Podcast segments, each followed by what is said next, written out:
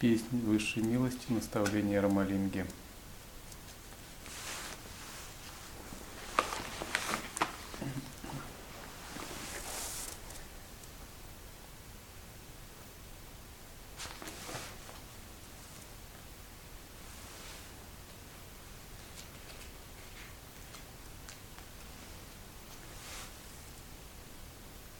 Глава третья. Внешнее пространство.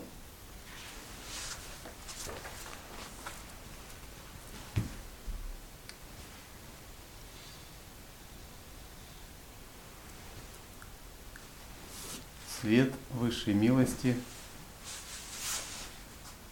являет собой чудесный храм мудрости, превосходящий великое пространство изначального звука – Свет высшей милости проявляет пространство мудрости вне пустоты Веданты, переживаемое высшее состояние Турья.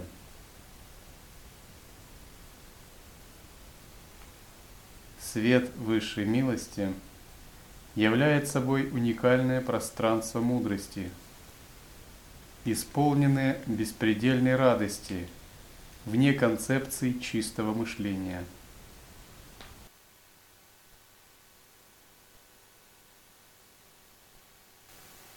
Рамалинга говорит, что свет высшей милости превосходит пространство изначального звука –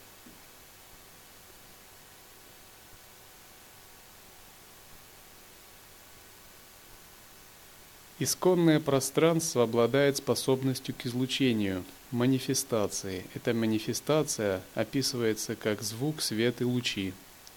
По-другому нада, бинду и кала.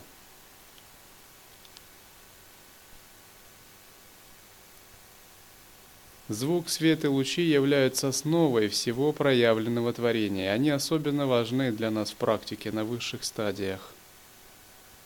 Звук исследуется в нада-йоге, существует целая философия наданта, философия звука.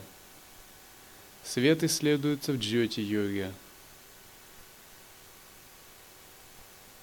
Свет и лучи исследуются в джьоти-йоге.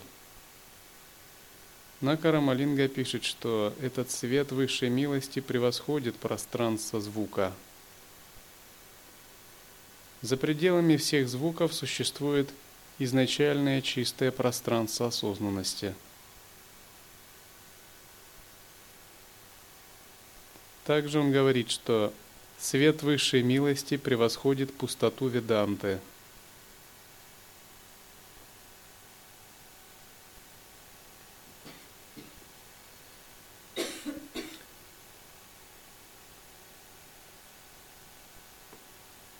Пустотный аспект Абсолюта Брахма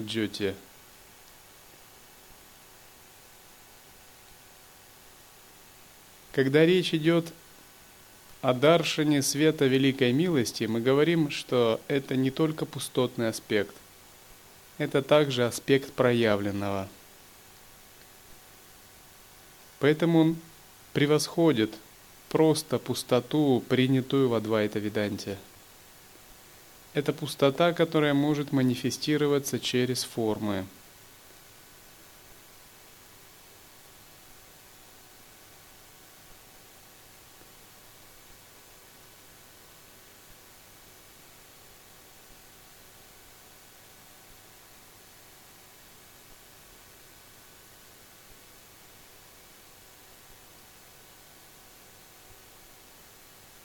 Свет высшей милости властвует над изначальным планом сознания, высочайшим пространством чистого знания.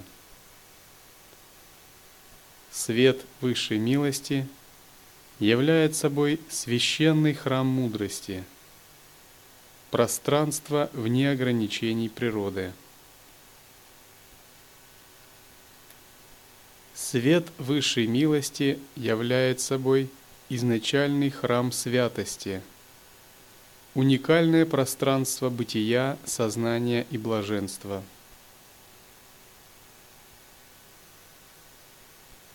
Свет высшей милости сияет в пространстве творчества бессмертного изобилия.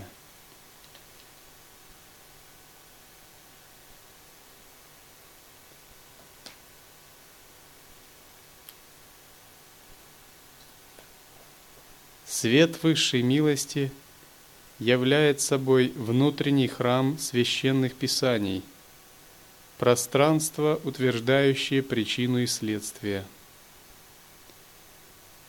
Свет высшей милости является собой священный храм мудрости, пространство, провозглашаемое священными текстами, как единое и множественное.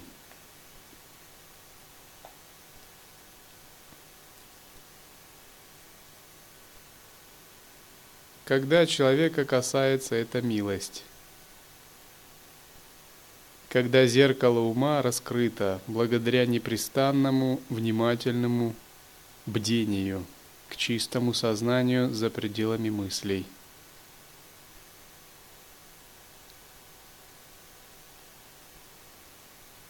Многие люди любят рассуждать о нисходящей сил, силе, особенно читающие Шрио Рабинда – тем не менее, речь о нисходящей силе может идти только когда зеркало ума вне концепции раскрыто благодаря пестованию созерцания. Когда усилие отброшено, отброшена концепция медитирующего и созерцание длится безусильно, тогда этот свет начинает раскрываться, как тончайшая вибрация, которая – насыщает сознание пхавой, изменяет течение праны, вводит ветры в центральный канал.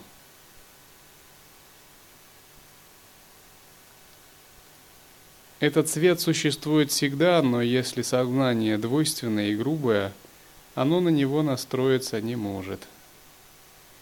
Когда же созерцание утончается, и мы выходим на стадию безусильности – этот свет понимается как всеобъемлющее, всеохватывающее пространство, входящее в тело йогина через чакры.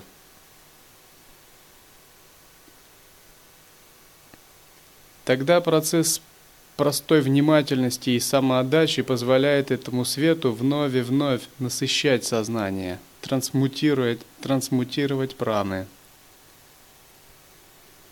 Такая самоотдача не появляется ни из-за чего, кроме как из правильного созерцания, отпускания, расслабления.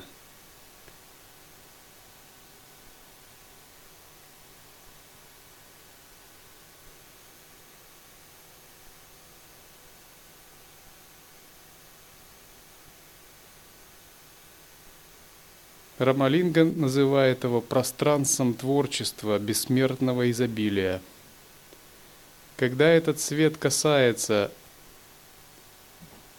сознания, он проявляется в многообразных формах и аспектах, в очень сложных, очень сложных, глубоких проявлениях. Такие сложные и глубокие проявления называют самхогакая – тело богатства.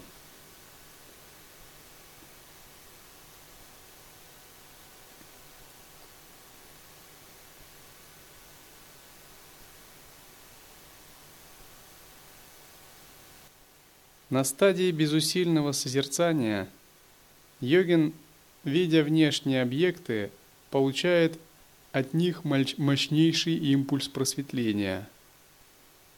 За каждым объектом он видит сияние, которое не сходит в его тело. Обычно говорят, что единый вкус означает, что внутреннее и внешнее пространство смешиваются. Это так. Я вам скажу, что никто не достиг просветления, кто не имеет единый вкус.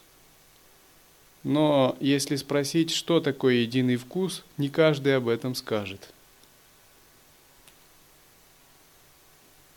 Единый вкус означает внутреннее и внешнее пространство смешаны. Также это означает, что все вещи и явления по природе воспринимаются одинаково. Кроме этого, единый вкус означает, что время, прошлое, будущее и настоящее смешаны и представляют собой одно. Также единый вкус означает, что йогин чувствует себя в телах всех живых существ, чувствует себя как всепроникающее сознание в деревьях, в камнях, звездах и планетах, насколько хватит силы его сознания – все это разные аспекты единого вкуса. В состоянии единого вкуса также йогин чувствует, что он равным образом воспринимает этот свет как в чистых вещах, так и нечистых, как добрых, так и дурных. Когда все видится однородным, это и есть единый вкус –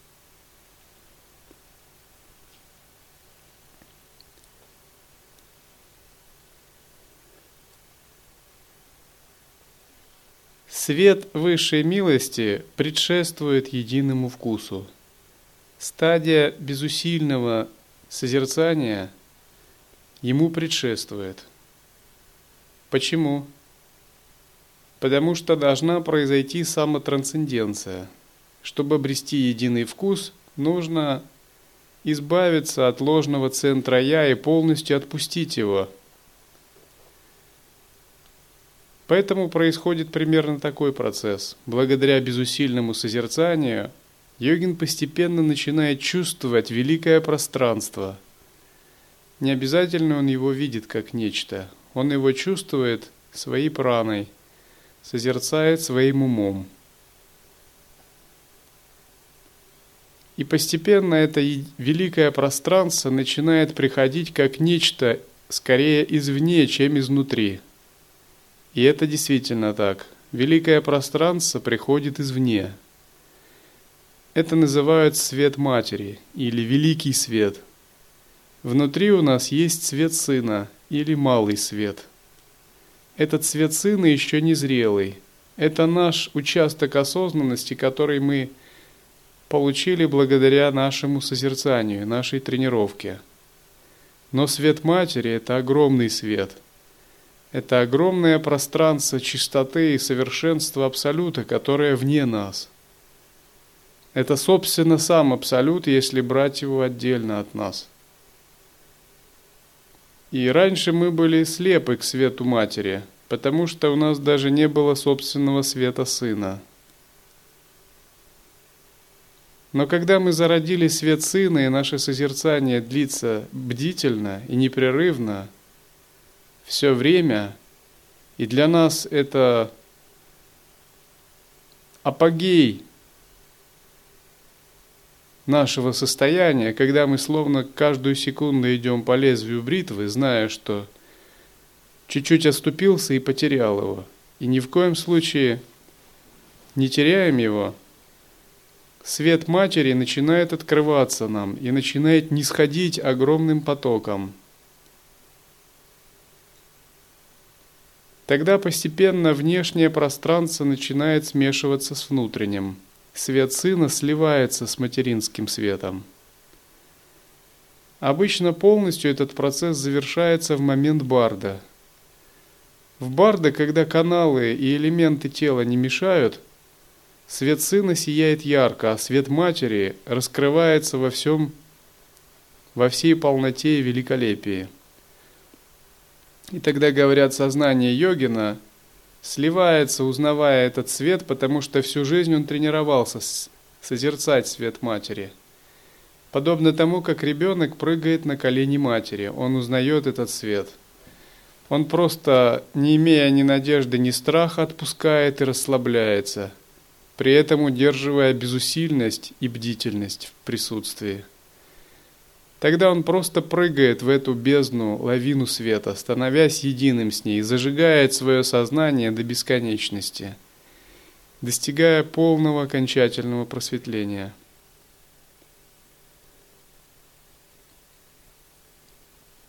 Однако тот, кто не сумел понять этот принцип и не обрел свет Сына, и не может отпустить себя, не может узнать свет матери в Барде. Скорее всего, он не сможет с ним слиться. Если же йогин глубоко созерцает, то даже при жизни он может воспринимать этот свет матери. И при жизни его внутреннее и внешнее пространство смешиваются, хотя еще не полностью. Тогда говорят, что он входит в состояние одного вкуса. Это значит, где бы он ни был и чем ни был занят, он созерцает единую сущность и больше ее не потеряет – а имена и формы не введут его в заблуждение.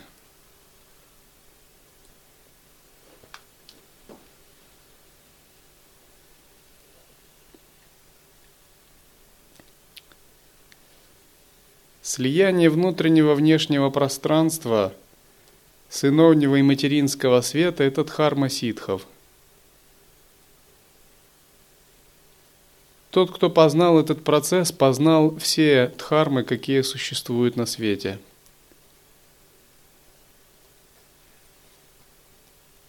Даже боги уважительно к нему относятся –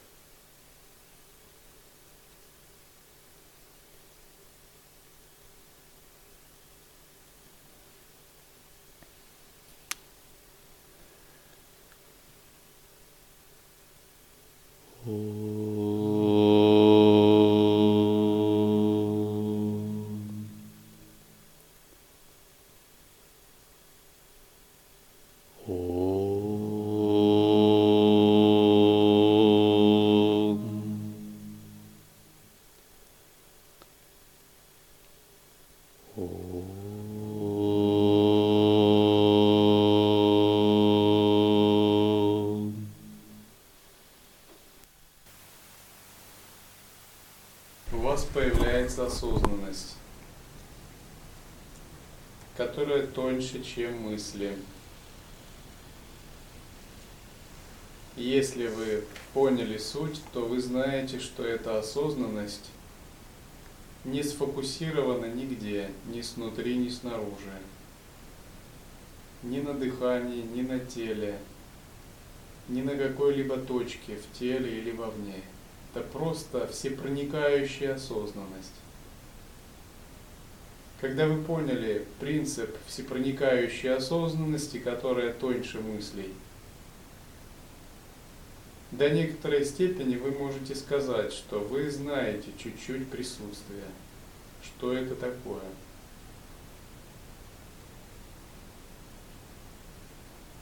Вы чуть-чуть знаете, что такое самоосвобождение обнаженным осознаванием.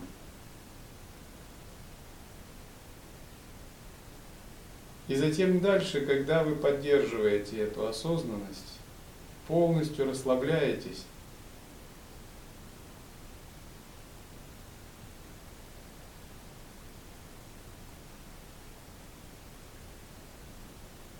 и не даете сознанию вообще двигаться наружу, отбрасывая усилия, и при этом видите с открытыми глазами внешний мир – но при этом, видя внешний мир, не даете сознанию идти наружу ни на йоту. Вы чувствуете, что сознание не вытекает наружу, вы расслаблены.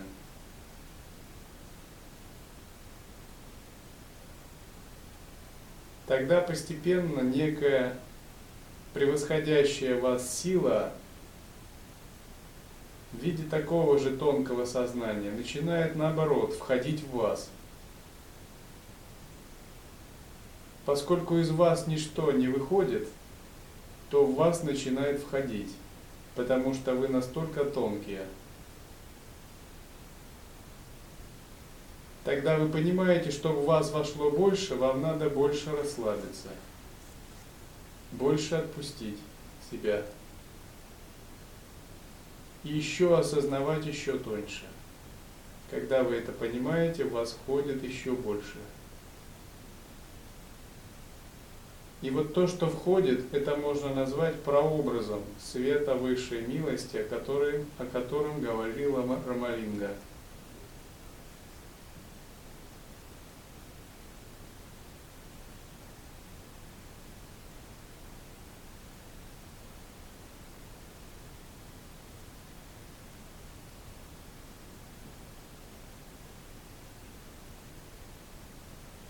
Что же входит, когда вы полностью отпустили, расслаблены, но бдительные и осознающие?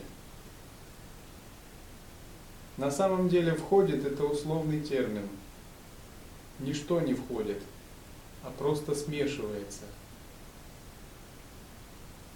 Вы видите обнаженное, чистое присутствие, которое находится везде, за пределами вашего тела, не только внутри. И то, что вы видите снаружи, начинает чувствовать как внешне, начинает чувствоваться как внутреннее. Начинает смешиваться. И когда внутреннее смешивается с внешним, кажется, будто нечто в вас входит. Это происходит только когда отброшено усилие само по себе, поэтому его называют высшая милость. Оно существует всегда, но ваша тенденция ума идти наружу, неуспокоенность ума, желание двигаться и непризнание центра не давали войти. Ваша фокусировка ума на чем-либо не давали войти. Но когда есть бдительность, отпускание, распахнутость и нет ума, который выходит наружу, Вы созерцаете только одну Всевышнюю сущность везде, как всеобъемлющее осознавание, пронизывающее все объекты. Тогда это всеобъемлющее осознавание начинает узнаваться как внутреннее. И возникает ощущение, будто нечто входит. И вот это ощущение святые называют свет милости – оно будет входить до тех пор, пока полностью не рассеет идею «я» и не смешается с вашим внутренним.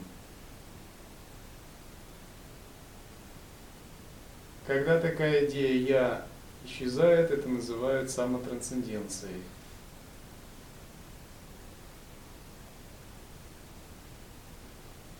Постигший тайны отпускания, расслабления – без усильного созерцания и света высшей милости наилучший йог. Он превосходит йогов на пути усилия.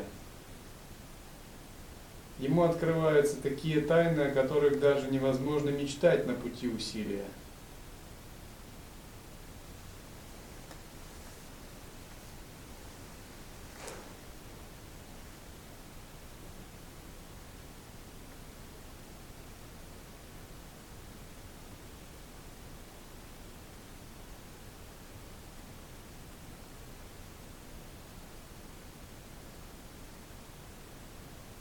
Тогда йогин понимает, что его главной практикой является следить за этой бесконечной сущностью и все больше позволять ей проникать, им, проникать в себя. Как только йогин отвлекается, он теряет ее. Как только он сжимается, фокусируется, он теряет. Проникновение, смешивание не происходит.